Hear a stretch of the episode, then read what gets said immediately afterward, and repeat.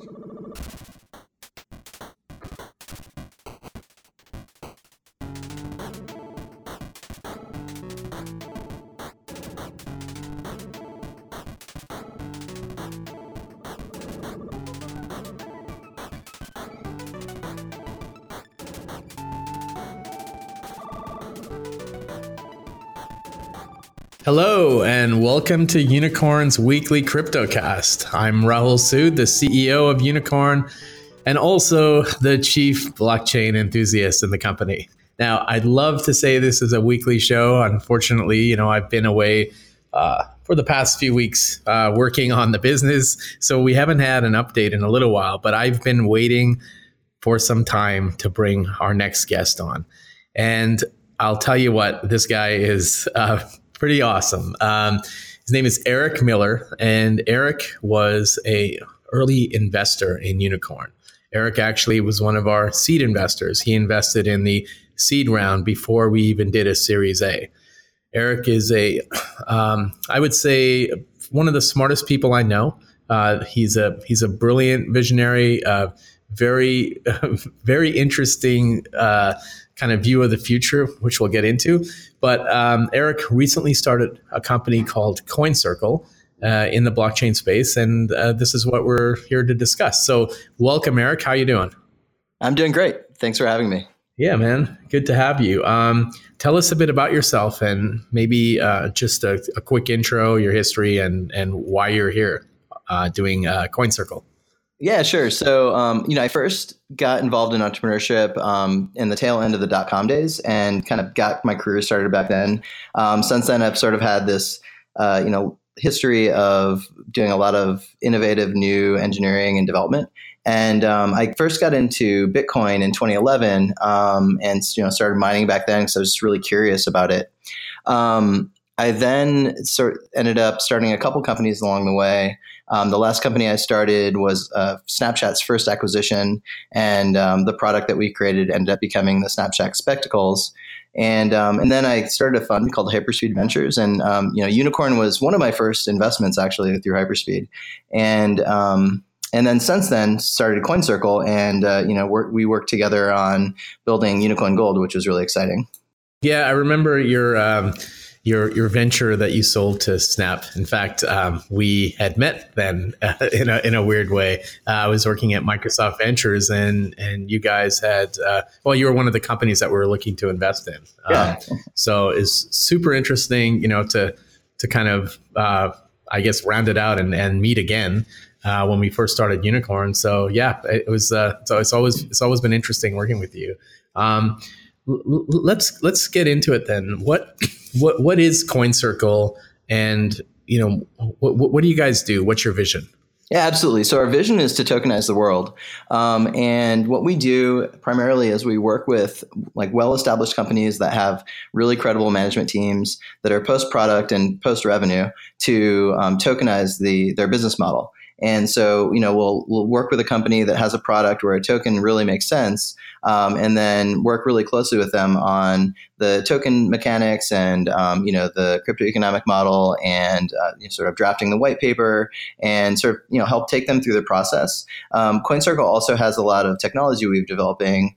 And so, like, we're essentially like building a horizontal end-to-end platform for tokenization.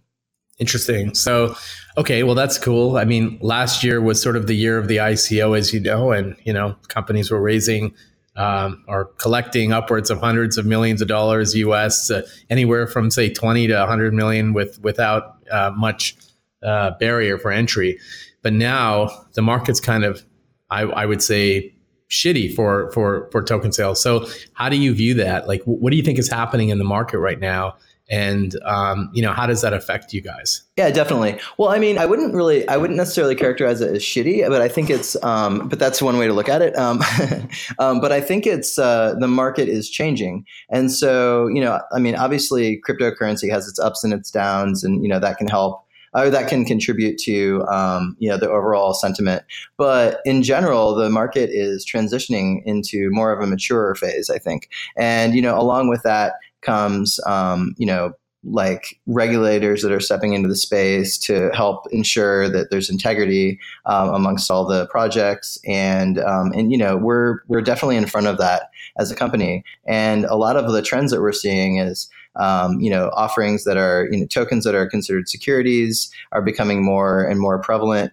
And um, you know and sort of these types of things. So there's there's really a trend going towards a lot of institutional funding. And um, you know not necessarily i don't think that public sales are going away but um, in terms of doing like a you know a, a, sale to the general public.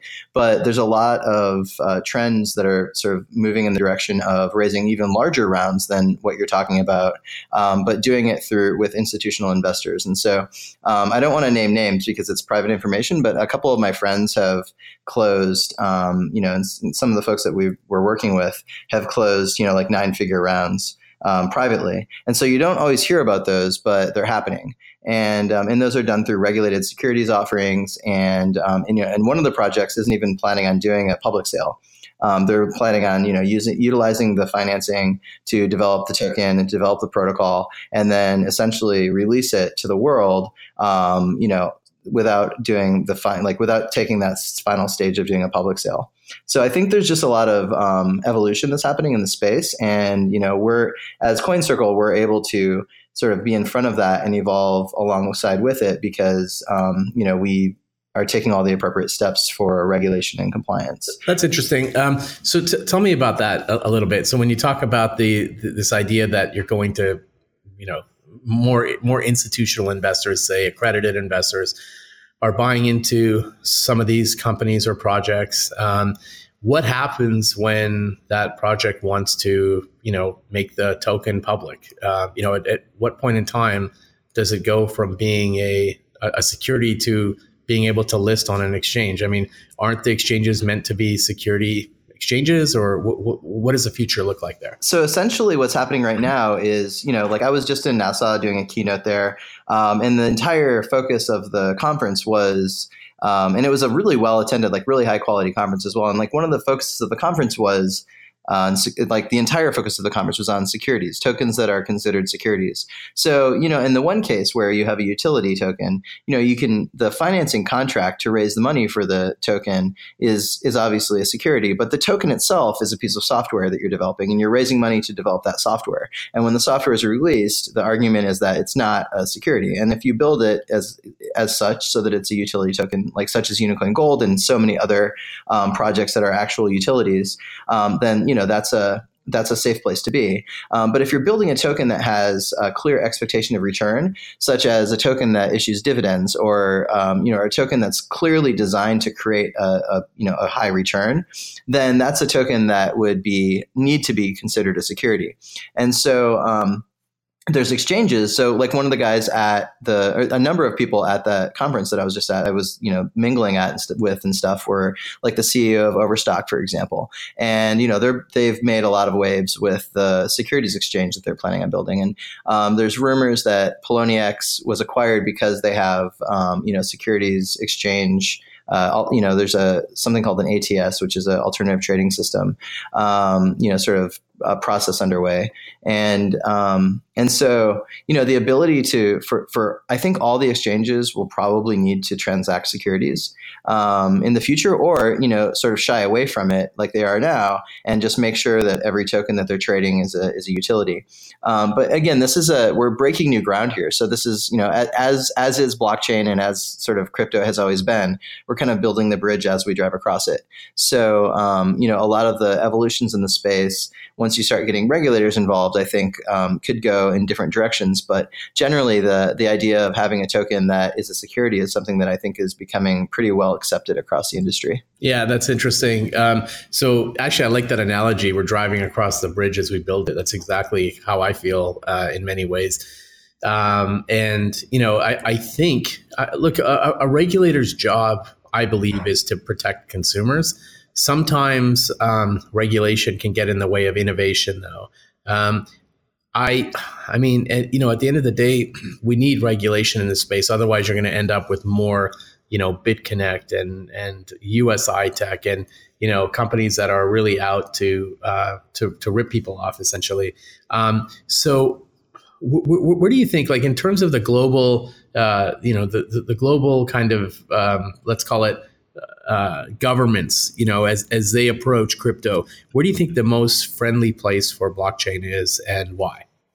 Um, yeah, well, I mean, you know, there's the standard go-to places like um, Zug, uh, you know, Switzerland and um, Singapore, and you know, certain islands in the Caribbean, um, and uh, you know, Japan. So, and then there's you know, sort of like the, the there's also um, uh, Gibraltar has passed some regulations, and the thing is, is the, the thing that's the, I think the biggest concern is the uncertainty and the in you know and the lack of regulations. So in the U.S., we have the scenario right now where you know the SEC has made some sort of um, off the cuff, or you know, they've kind of responded to at uh, some interview questions where they've said, you know, every token sale they've seen kind of has some aspects of a security. Um, but then you have this, but they haven't made any official statements. Like they definitely haven't said all tokens are securities, but you know, they're starting to sort of like hint in that direction, um, which I don't think is necessarily the case. And like we're we're members of the Token Alliance and the Digital Chamber of Commerce and the Smart Contract Alliance, and you know, we're really making the case that uh, there's a clear distinction between utility and a security. Um, and then, you know, you kind of like when you look in the U.S. though, there's also the CFTC that's you know making statements that you know there's a lot of tokens or that you know tokens are commodities. And you know, if you look at the financing agreements for tokens, um, that could easily be considered some some form of a futures agreement. Um, and you know, and then if you look at the sort of the IRS's treatment of uh, crypto, like they've made very clear distinction that it's uh, that it's property. But then now this year, like they've changed some of the tax laws where they want to tax it as if it's like a, a tradable equity.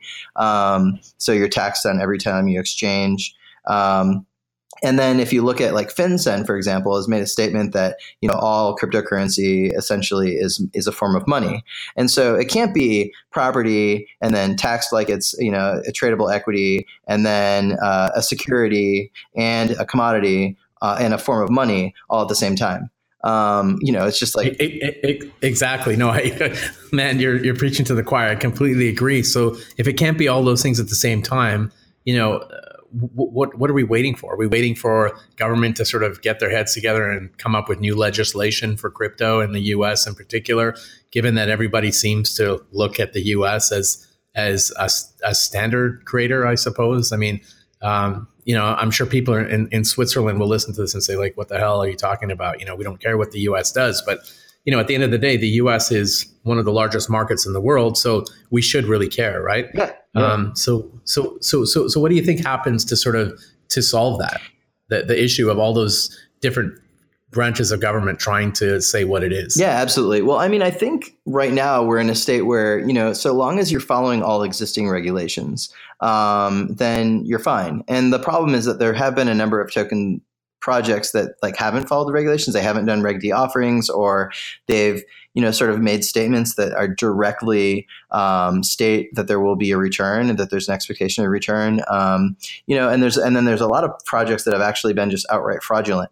And so you know those projects. I mean, that's what regulators are there for um, is to protect, like you said, protect consumers, protect investors from losing money. Um, and I think so in the current state, as long as you're following the existing legislate, uh, existing uh, regulations, then you know that's the only guidance that there is. But then there's. But don't you think, Erick, that even if we follow the existing legislation or existing laws and we interpret them a certain way, as you mentioned, you know, all these branches of governments are calling it different things, and they're they too are following the laws and just interpreting them as they interpret them.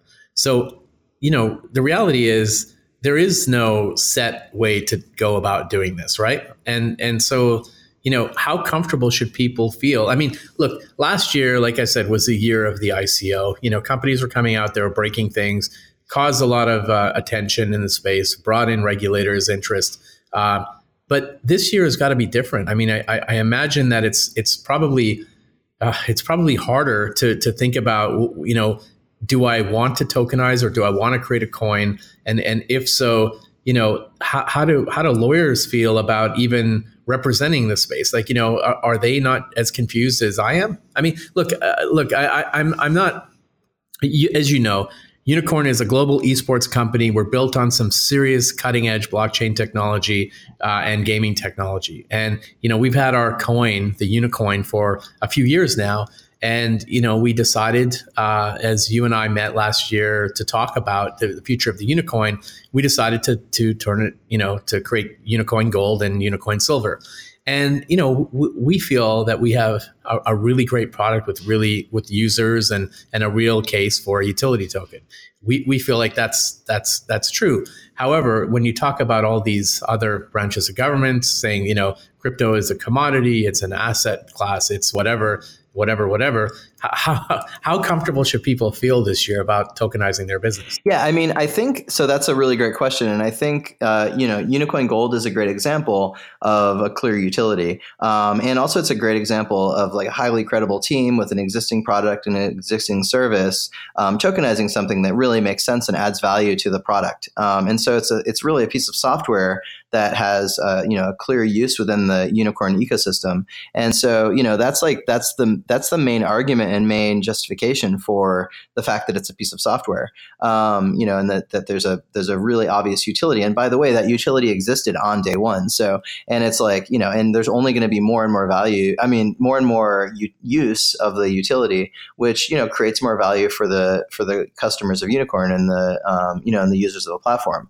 Um, I think um, in regards to to answer your question though, um, you know, this is kind of the reason I think that that CoinCircle exists is to help companies through these challenges. And you know, that's one of the reasons we're working. Uh, you know, we have a um, you know a FINRA registered principal at the company, and we're working really closely with um, you know folks in DC. Um, you know, we have a former SEC commissioner as an advisor, and you know, to help really help companies walk through this process because of the uncertainty in the environment, but also to maintain regulatory compliance and to really um, and you know, we have a pretty strong filter. I mean, obviously, we you know, working with Unikrn as the first company um, shows that we only work with really high quality companies, and you know, um, and we've only sort of ma- maintained that as we move forward um, but you know the uncertainty that exists is is kind of part of the solution that we bring to the table and um and, and you know and like the industry is constantly it's, it's just evolving and changing at such a fast pace that even lawyers and regulators can't keep up with it.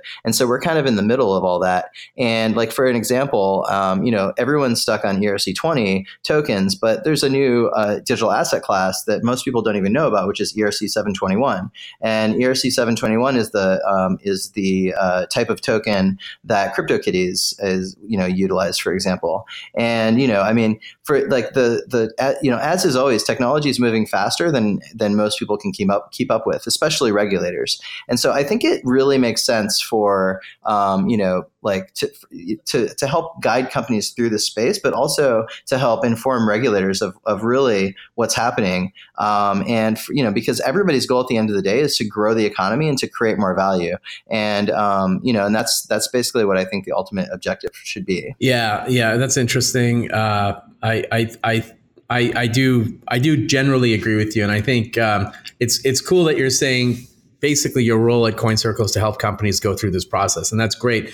T- tell me something. We, we, both work with Perkins Coie, as you know. Uh, you recommended them to us, and uh, we we went, met with Dax, and we're in Seattle, and it worked out really well for us.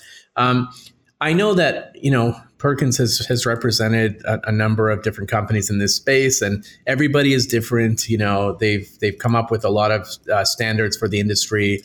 Um, I know they speak with the SEC regularly and other government agencies on a regular basis.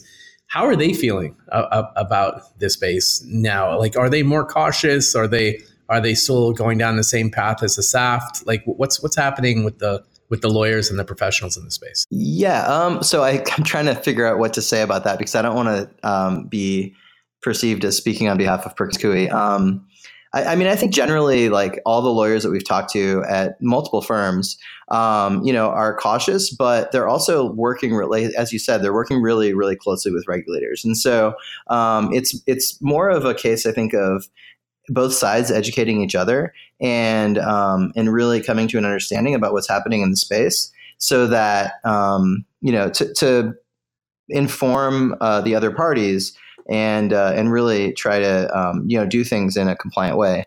Um, you know the you know all the law firms we've talked to have been just really cautious, right? Um, but no no one that we've spoken to at any law firm has you know, sort of like said, "Oh, we're out or we're stepping out of this." Like there was a rumor that Cooley was going to shut down, uh, you know, or something, and I think that's totally bogus. Um, but you know, there there have been a lot of transitions and a lot of changes that have happened, um, and so you know, I, I, think it's it's smart to look at things cautiously, and I mean, a, a, good lawyer wouldn't do anything otherwise, right? I mean, regardless of the of the contract or the or the type of space that you're in. And so, um, you know, I think when when it comes to Perkins Coie, like they're they're very diligent and look at things very very carefully. And um, you know, I would I still recommend them uh, as one of the top firms in the space. So okay, well, l- let me ask you this then. Um, l- let's talk about the you know the, the the the, token economy right now or or just the crypto economy in general i think i mean what there's there's around 2000 coins out there you know or, or, or less um, the, uh, the, the the total market cap has is has gone up or, uh, and down quite significantly. If you look at Unikoin, for an example, I think we you know, we, we were around 15 cents starting and it went up to $2.50 and now it's back down to, you know, 17, 18 cents or whatever. Um, and, and for us, you know, we, we don't care about the day-to-day fluctuations. What we care about is customers are using our, our, our product and, and they're having fun using it on our platform. But I think many companies uh, look at the overall token economy. And I think if you, if you look at coin market cap, for example, which it's it's kind of hard not to, um, and and you you look at say the top 300 coins, um, you know, a, a, lot of them are are I'm going to say it, and you don't have to, but a lot of them are basically shit, right? Like they they they have nothing, they don't have a working platform. Uh, you know, they're basically many of them are pump and dumps, many of them are are um, are just uh, projects that never went anywhere. But but for some reason, you know, these coins get get pushed up, uh, and um, and I, I I wonder if at some point in time that's going to catch up to us. Like I wonder if. Um, as we saw what happened with with uh, BitConnect and, and others, um, I wonder if these scams and these and these coins that really do nothing are creating downward pressure on Ethereum and also just making the whole space look bad.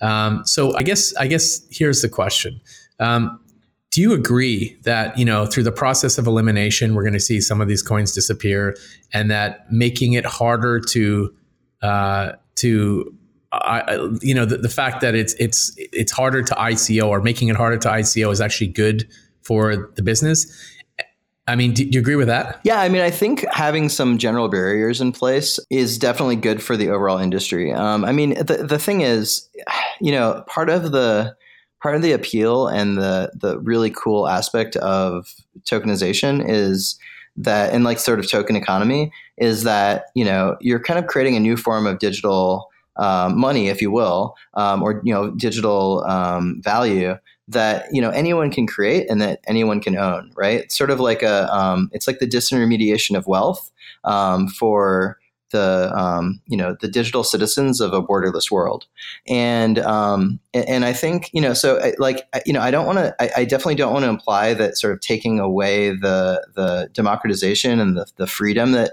exists and the ability to create a token and to create value, um, you know that that represents something really meaningful. I, I, think that's I think that's a really important thing that um, that could transform our economy in the future. It could transform capitalism. Um, but at the same time, you know, I think it's definitely, you know, what you're saying. I mean, you know, it's it's really hard to say because, you know, if you like, you know, I would definitely assume yes, right? Like, I mean, I would assume that, you know, I, but if you look at projects like Dogecoin, for example, I mean, how does Dogecoin, the 42, the 42nd largest market cap on, you know, of, of all crypto? I mean, Dogecoin is like it's literally a fork of Bitcoin that was like renamed from a meme, and then it's you know, but it's like trading three hundred thirteen million dollars in uh, in liquidity every every day, or, or, no, sorry, it's I think it's trading like five, no, it's trading five million in volume every day, and it has like a three hundred thirteen million dollar market cap or something like that um, today, right? And crypto's down. Um, it, it's just it's a weird because like you know, I think what ends up happening is you know, obviously there's speculative speculative trading that's happening. Obviously, there's a lot of different things, but there's also network effects, and um, we've never really seen an asset class like this where um, you know you you have this sort of virtual token, um, and there's network effects, and you know there's there's speculation. There's sort of all these things happening at the same time. I mean, there's a lot of correlations with the dot com days and and the sort of bubble that happened, but like equities doesn't the equities don't have smart contracts and equities aren't cryptocurrency you know um, so there's there's a ton of technological differences and those underlying technological differences actually create different behaviors and different um, outcomes and so it's it's a really hard question to answer like um, you know how many how, like how much how much crypto that doesn't do anything can the market support? Um, I, I, don't know the answer to that you know but i mean as we know like you know the, the concept of fiat currency is is um, is also like a really interesting, um, you know, kind of philosophical debate when you really boil down to like what is money, um, or you know, what is like what represents the transaction of value. It's really the underlying things that you're trading that have value, and just that that thing you're using to trade it for, um, you know, doesn't necessarily have to have any real value. It just has to represent a certain, you know, fractional amount of value, and then you need to have enough of them in order to trade for something. Um, so it's it's um, you know just from a, like a, a philosophical perspective, it's really hard to say you know how like how many you know quote unquote shit coins um, the market could bear. But I do think there's a risk. I mean, I think there's a really big risk if if if there aren't credible projects coming out um, and the space is just you know dominated by a bunch of, of you know useless tokens, then that's definitely not good for the market. And you know, and that's why we've you know as CoinCircle have taken the position of only working on like really credible, like really cool projects that um, you know that that do have value. Right, and and, and by the way, I'll, we'll get into those in a minute. But I, I agree that that's what has to happen. The, the the problem is, I think that there's people in the space that just don't care. Like you know, when when we did Unicorn Gold, I was probably the only, at least at least that I could find. I was the only CEO of a project or a company saying we don't cater to speculators, and and it actually made people mad. Like it, it made people upset that you know I said that. But you know we're catering to our users. We want to build a great experience for our users, um, and and we don't cater to speculators. And the reason is you know speculators don't give a shit about our business, right? And and so so you know it, the thing is when people see momentum in a coin, uh, no matter what, without regulation even if that coin is a shit coin, they're going to jump in. Like, I mean, in in no regulated world on on Earth would a um, a company like BitConnect be trading after it was deemed that they were a fraud. And by the way, very easy to spot a Ponzi scheme in this case. Uh, you know, we saw BitConnect like months in advance being a Ponzi scheme. You saw the guy on stage, you saw all the shit that went on. Yet that thing was still trading. you know, it was still trading after it came out, and uh, and people were still buying it. Like I, I don't get it, and and and that's you know, I, I guess I guess. Uh, you know, th- does a lack of an answer put the market at risk even more? Like, h- how do we find an answer to this problem before before the market crashes? You know, to know what the limit is, like the the limit of actual crappy non-functional coins. I mean, you know, nobody wants to drive the truck over the bridge before we find out what the weight limit is, right? So, so, so I, I, I mean, how do we, as good operators, you know, there's, there's, there's a number of us out there. How do we get together and get people to speak out against that type of speculation? Like, stay away from that stuff, and you know, only focus on the good stuff. How do we get the message out? Yeah, I mean, I think there's there's definitely um, some ways. I mean, the the way that we're doing it is, you know, we're getting involved in the Token Alliance and the Digital Chamber of Commerce, um, and uh, you know, and and we're person, you know, personally as CoinCircle, like we're not doing any projects that are, you know, that where we don't do a ton of diligence and you know and like like i said unikoin gold is a perfect example because you know you guys have such a great product you know have an amazing management team you're experienced entrepreneurs and you know you're proven you have the proven track record and the existing product that was in place at the time that the token was created. Um, I think you know it's it's a difficult question to answer though because you know there's this underlying um, attribute of blockchain technology which is essentially the decentralization aspect. And you know you have uh, decentralized exchanges that are now um, cropping up. And you know they're not doing huge volume but the more and more um, regulation that starts to get put into place the more and more uh, you know decentralization of of the exchange mechanism that will start to become more and more popular. So you know um, projects like uh, 0x and um, you know and, and and other such projects um, you know, allow for uh, you know a decentralized protocol that technically nobody owns um, that can you know facilitate the trading of, of cryptocurrency. So, um, and honestly, and really, like in the reality is like that's kind of how Bitcoin got started is to to circumvent to sort of solve the, the double spend problem and not needing a um, an intermediary. Um, and that that problem of having a centralized intermediary really comes down to like having a single point of failure where you know someone can shut it down. And once Bitcoin took off and people realized like that no one can technically shut it down, um, I think that's when blockchain, the power of blockchain, become became so realized by um, by so many people. And then yeah, you know, Erick, I have an idea for you. Sure. Okay. Like I, I go to CoinCircle and I feel like you guys are. Uh, trying to make things easy. Like you, you have this thing when I first log in, generate a wallet. Um, you could, you know, I like that. I, I, like how you're you're trying to make it simple for people, and you know, you've got you've got um, you've got a real platform that you're trying to build in the space. Um, what if what, what if you created an index where you know you have a very tight criteria? You know, you, you you get people like Justin and whoever working on this index where you have a tight criteria where it's like the token has to be functional. It's got to be, you know, maybe venture back, maybe, you know, like all the things that we care about with creating a, a real token. And you go through all the 1600 or 2000 tokens out there and you have you have a you know an index of all the top tokens and and what they are and then you know and then and then you throw in all the shit coins and something else um, and and to be part of the CoinCircle index doesn't require uh, you know, a- anything more than a submission. People don't have to pay to be on it. You know, it, it's it's really just about helping the ecosystem be better so that coin, coin, market cap can do their thing but maybe the CoinCircle index is like the, the blue chip or the dow jones index that everybody wants to be on. Yeah yeah totally. I mean i think that's a great idea and and thanks for bringing that up because you know we've definitely been moving in that direction. I mean we have a list of tokens um, on our site where we have some stats about them and stuff like that and um, it's definitely a curated list. It's not like all the projects in the space um, and you know I, I think you know we're definitely walking towards we're moving towards that direction. And we're not we're not just doing it in regards to tokens, but we're also doing it in regards to, um, you know, like exposing um, whitelisted wallet addresses, for example. And this is something that hasn't been publicly announced yet. So I guess I'll sort of just like soft uh, announce it here. But um, we have a, a, like a full legally compliant um, KYC, AML, and investor accreditation um, onboarding process that we've developed in house. And um, and what we're what we're doing is we're whitelisting, we're generating wallets for those people once they've gone through the process, and then they're whitelisted and they're they're published on the blockchain. And so uh, that will be like a um, like a curated list of of you know like known good actors. Um, and and so like for example the, those will be known wall addresses that have gone through know your customer and have gone through um, the you know uh, anti-money laundering and they've been you know looked through all the sanctions list and and uh, it'll be a constantly updating list. Um, and we're kind of doing the same thing for investor accreditation as well. So when investors go through and they get accredited their wallet address will be published uh, to the blockchain.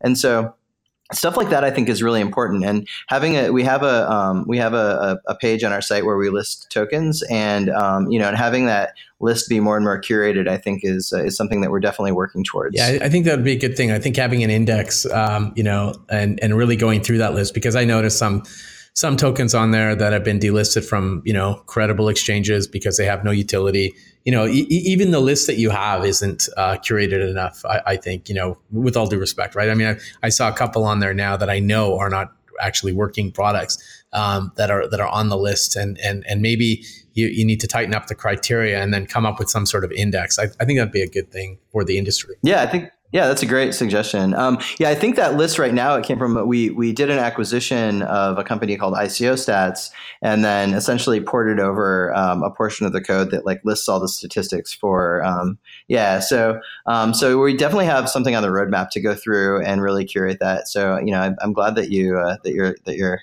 uh, you know mentioning that. Um, yeah, yeah. Thanks. So okay, so so then so then you, you think that the that the the crypto economy will bounce back. Uh, I, am assuming.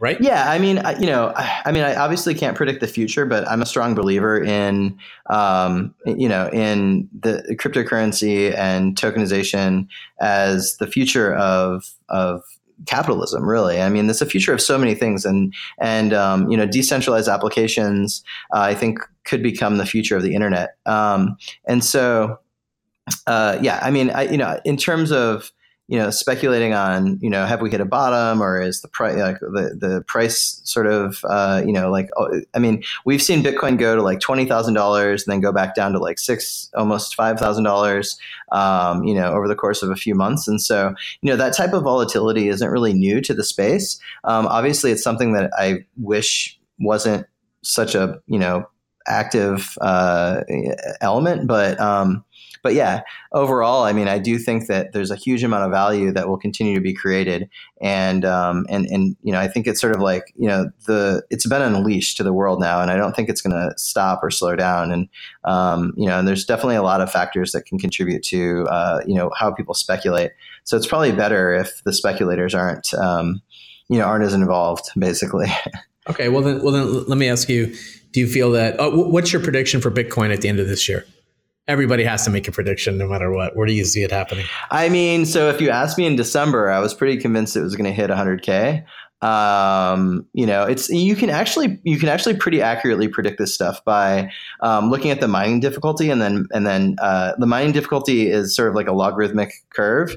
And so if you take the the price curve of Bitcoin and then you kind of average it out, a little bit over time, like a moving average, and then you take that um, that price curve and then you you take you map it into logarithmic space. There's a pretty strong correlation with mining difficulty and price, um, and there's volatility on the upwards and downward swings. But um, but then if you if you kind of like so if you take that mapping and then you you convert that back into um, into like regular uh, numbers, and you get an exponential curve, and you can project that curve out into the future and get a general and and then look at the um, look at the, uh, um, the, the standard deviation or the the variance, and you can get a pretty good price range of where Bitcoin should be um, by the end of the year. And you know, there's a there's a range of somewhere between um, you know uh, thirty to hundred thousand dollars probably that uh, yeah. you know that that would be a feasible prediction. But I mean, I I can't necessarily say that I believe with hundred percent certainty that it's going to be in that range.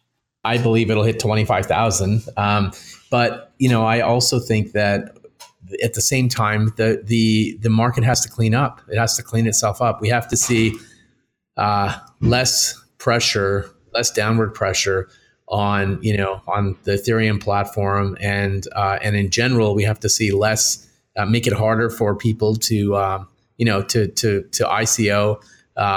You know the ICOs have to will end up raising less money from the crowd, um, you know, and, and the crowd has to be smarter about the deals that they get into. You know, uh, um, you know, ideally, what you'd see is you'd see less of a speculative crowd and more of a user crowd, and uh, and you know, users who care about a particular platform will buy tokens on that particular platform, and and and those platforms will will have the the means necessary to continue to build uh, and won't rely on the money that they that they generate from an ICO. I mean, you know, to, to me that's the ideal situation. You know, um, but uh, but you know, who, who knows? I mean, uh, you know, I still see shit. Like I still see things like Bitcoin 2.0 that B I T C O I I N garbage that Steven Seagal was promoting. You know, and uh, and I and I shake my head like, how the hell did these guys get on the radio and and claim that they're uh, you know that they're their their coin built on the Ethereum platform is going to replace Bitcoin. I, I, that's just it's ridiculous. Yeah, yeah, yeah. It's it's pretty silly. I mean, you know, the the thing to remember, right, is if you look at the crypto prices a year ago today, um, you know, Ether was like at like thirty to forty dollars. I don't have a chart in front of me, but I'm just trying to remember. Like I think Ether was at like thirty to forty dollars. It's now at like three, you know, uh, about four hundred dollars, right? Bitcoin is like I think a thousand dollars around that, and it's now at like six to seven thousand. It's like about seven thousand dollars. So I mean, like in any regular um, you know, asset class, like that's a pretty good, like, you know, to have a 7x, uh, you know, sort of like price increase over the course of one year is like a you know it's a pretty solid run. Um, you know, obviously. Uh, Bitcoin hit like twenty thousand dollars in December, and then came back down to reality, um, or came back down to where it is today.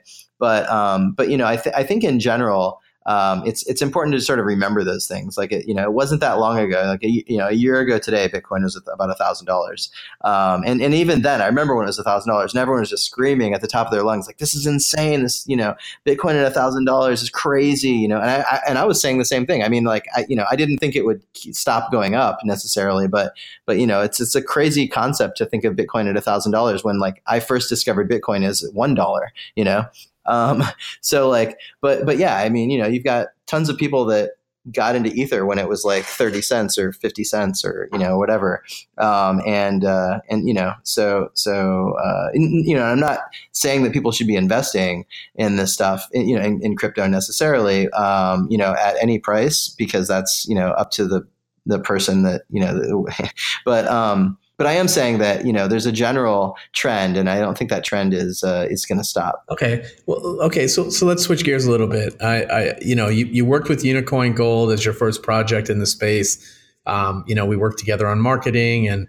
Uh, and, and, we brought this platform to market, and, and things things have been going really well for us. Uh, you know, overall, we, we're we're hitting our milestones, and I mean, we have plenty of work to do, but we're we feel like we're in a great position. With with that said, who else are you working with? Uh, is there anyone that you can mention, or if if not specific names, can you tell us, uh, you know, the type of projects that you're getting involved with, that kind of thing?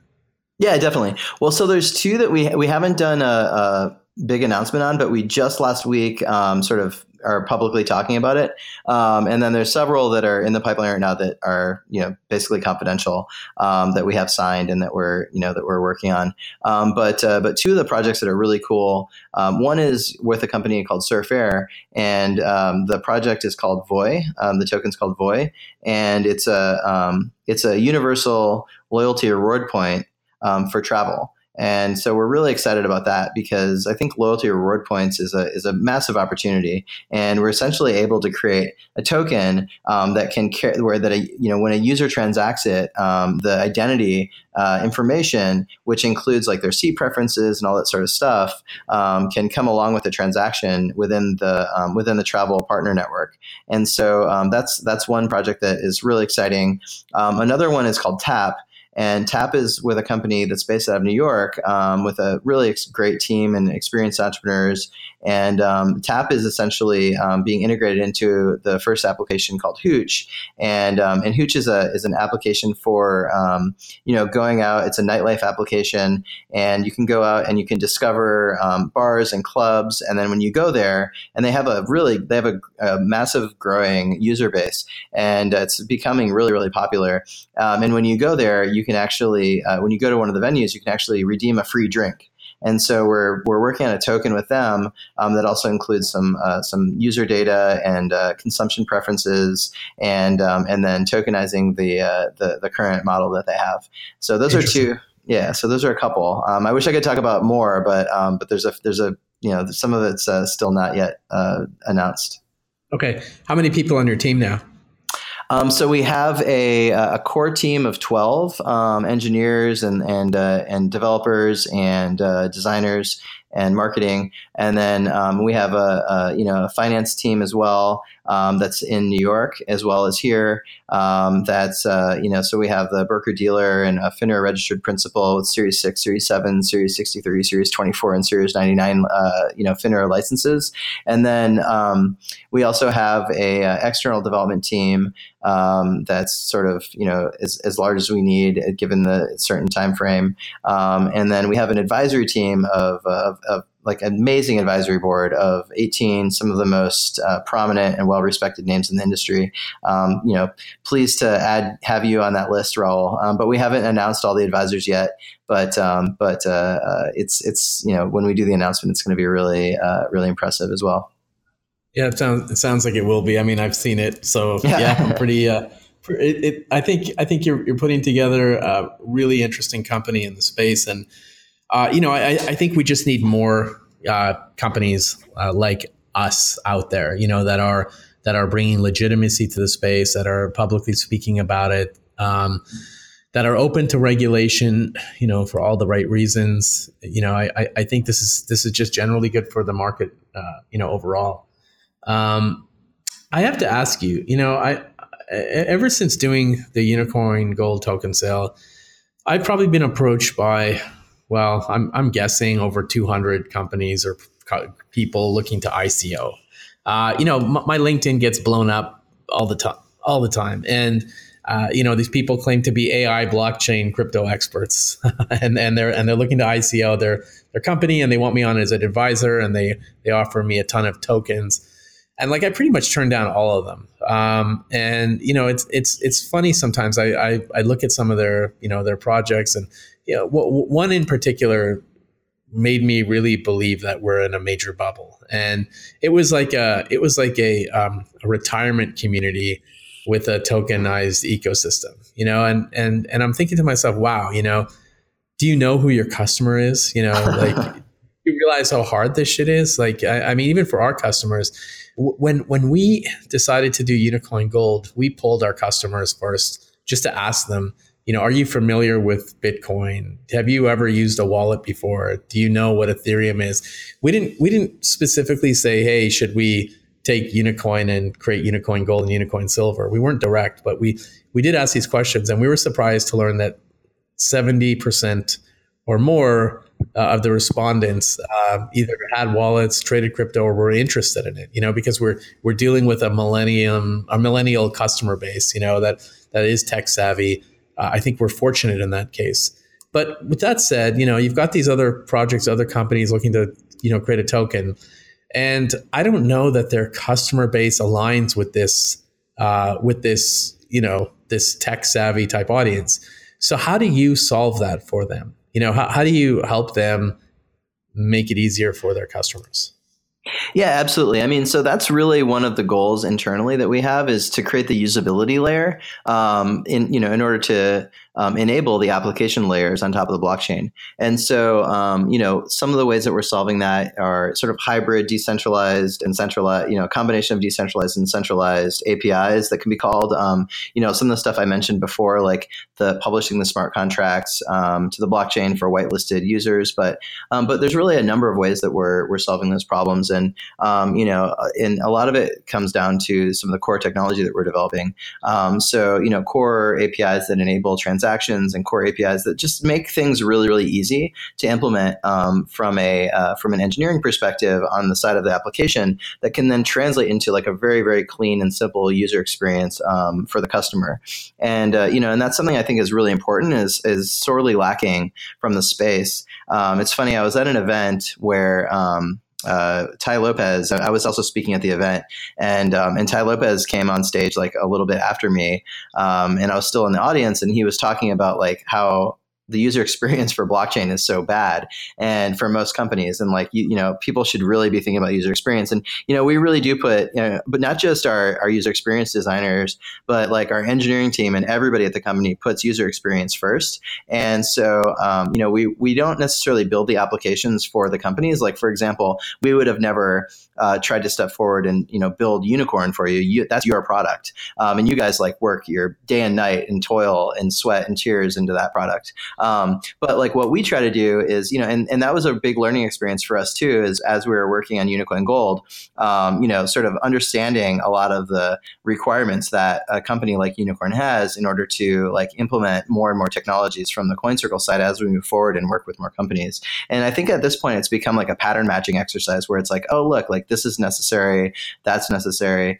Um, and so we've started really like building those out into these core um, APIs and modules and, and, and, applic- and you know software applications that, that we are running on our platform um, in order to enable that and in order to really um, achieve that goal. So, so if I'm a company that's looking to tokenize my business, what is the CoinCircle criteria to work with you guys? Um, what exactly do you look for? Is there like a checklist of five things I should think about? And then how do I get in contact with you guys? I mean, so generally, um, there's not like a hard set rule. I mean, but we, I mean, like you said, like your your LinkedIn is blowing up, and you know you're constantly approached by people, um, you know, and and in a large number of them may be less than credible. Um, and we kind of have the same thing. Um, and it's funny because we get it from all angles too. Like we don't just get the people that want to build tokens, but we also get, you know, people that want to buy tokens and like, you know, I, I mean, we just get like kind of the whole, the whole, uh, um, we have full exposure to the entire sort of like weirdness of the cryptocurrency world, um, which is kind of uh, can be fun and entertaining sometimes. Um, but what we do is when we get approached by a company, and we've been fortunate enough to essentially be in a scenario like where um, you know we have tons of inbound interest, and so when we get approached by a company, um, we really uh, have a pretty strong filter. So um, you know the the basic requirement is that the company has to have a product um, you know, they have to have an established and credible management team. Um, we've currently only worked with U.S. companies. So that doesn't mean that we wouldn't work with a non-U.S. company, but that's just been um, how how things have gone so far. Um, and uh, and you know we look for companies that are post revenue and and typically an indicator is if they're post Series A as well. Um, now, if a company is bootstrapped and they have millions of users and they're profitable, um, we're not going to turn down working with them. Um, but uh, but you know a, a venture backed you know a venture backed company that's post Series A that that has a credible management team and that already has an existing product with a growing network of users is typically the um, the type of company that we look for. And then we go for we go further than that and we analyze as the um, the actual software itself to really make sure that the software makes sense to utilize a token. Because there's a lot of software applications and we've been approached by a lot of companies that really just like at the end of the day if you read between the lines they just want to get money um, and we're not really interested in working with companies that just want to like you know get a bunch of money. Um, you know it's it just doesn't it's just not you know that's like part of the problem in the space. Um, we're really interested in, in companies that can create more value that can um, you know that have a product where you know adding a token to the product really would create more value for the overall um, you know for the customers of the product as well as for the ecosystem. Um, so those are the general filters that we put on. And you know and we have turned a number of projects down. And then part of the other filter is, you know, does is the company have a realistic time frame? Um, you know, we've we've been approached by a lot of companies, and they just want to like you know, we need to go. Like we're in an emergency. We have to do this right now. And um, you know, we we typically turn those down because you know we're really busy ourselves, but also it's not a very strong indicator that it's um, it's going to be uh, handled in a way where um, you know uh, where where all the where, where all the where the process is respected. Like for example, like when we were working together, like we outlined the all the important uh, you know aspects of the project, and you know we put together a realistic uh, schedule together. And part of that schedule included like you know testing and you know like the third party auditing and security auditing and p- penetration testing. And you know we went through that and you know legal diligence and all that stuff and we went through that and it was an arduous process but it's one of those things that you know is necessary and you know yeah. it's yeah it's it's it's you know it's it's an evil but yeah. it's a good evil i mean or if that makes sense but, it, it does take time to do this this isn't something that can be you know done overnight so i agree yeah Cool. Well, that's super helpful. Um, I guess people can find you on Twitter. We'll, we'll we'll share all of your contact information on our SoundCloud. So, um, Erick, w- this has been a great discussion. But I just want to say to everyone out there, thanks for listening. If you tuned in at the tail end of the show, you can catch a download on our SoundCloud or wherever you download podcasts. And the Unikrn CryptoCast airs Mondays on the Dash Radio Network, 3 p.m. Pacific time look for it on our Twitter. Erick, thank you very much. We'll we'll make sure that we share your contact information out with everybody. Uh, thanks for being on the show. Awesome. Yeah. Thanks for having me.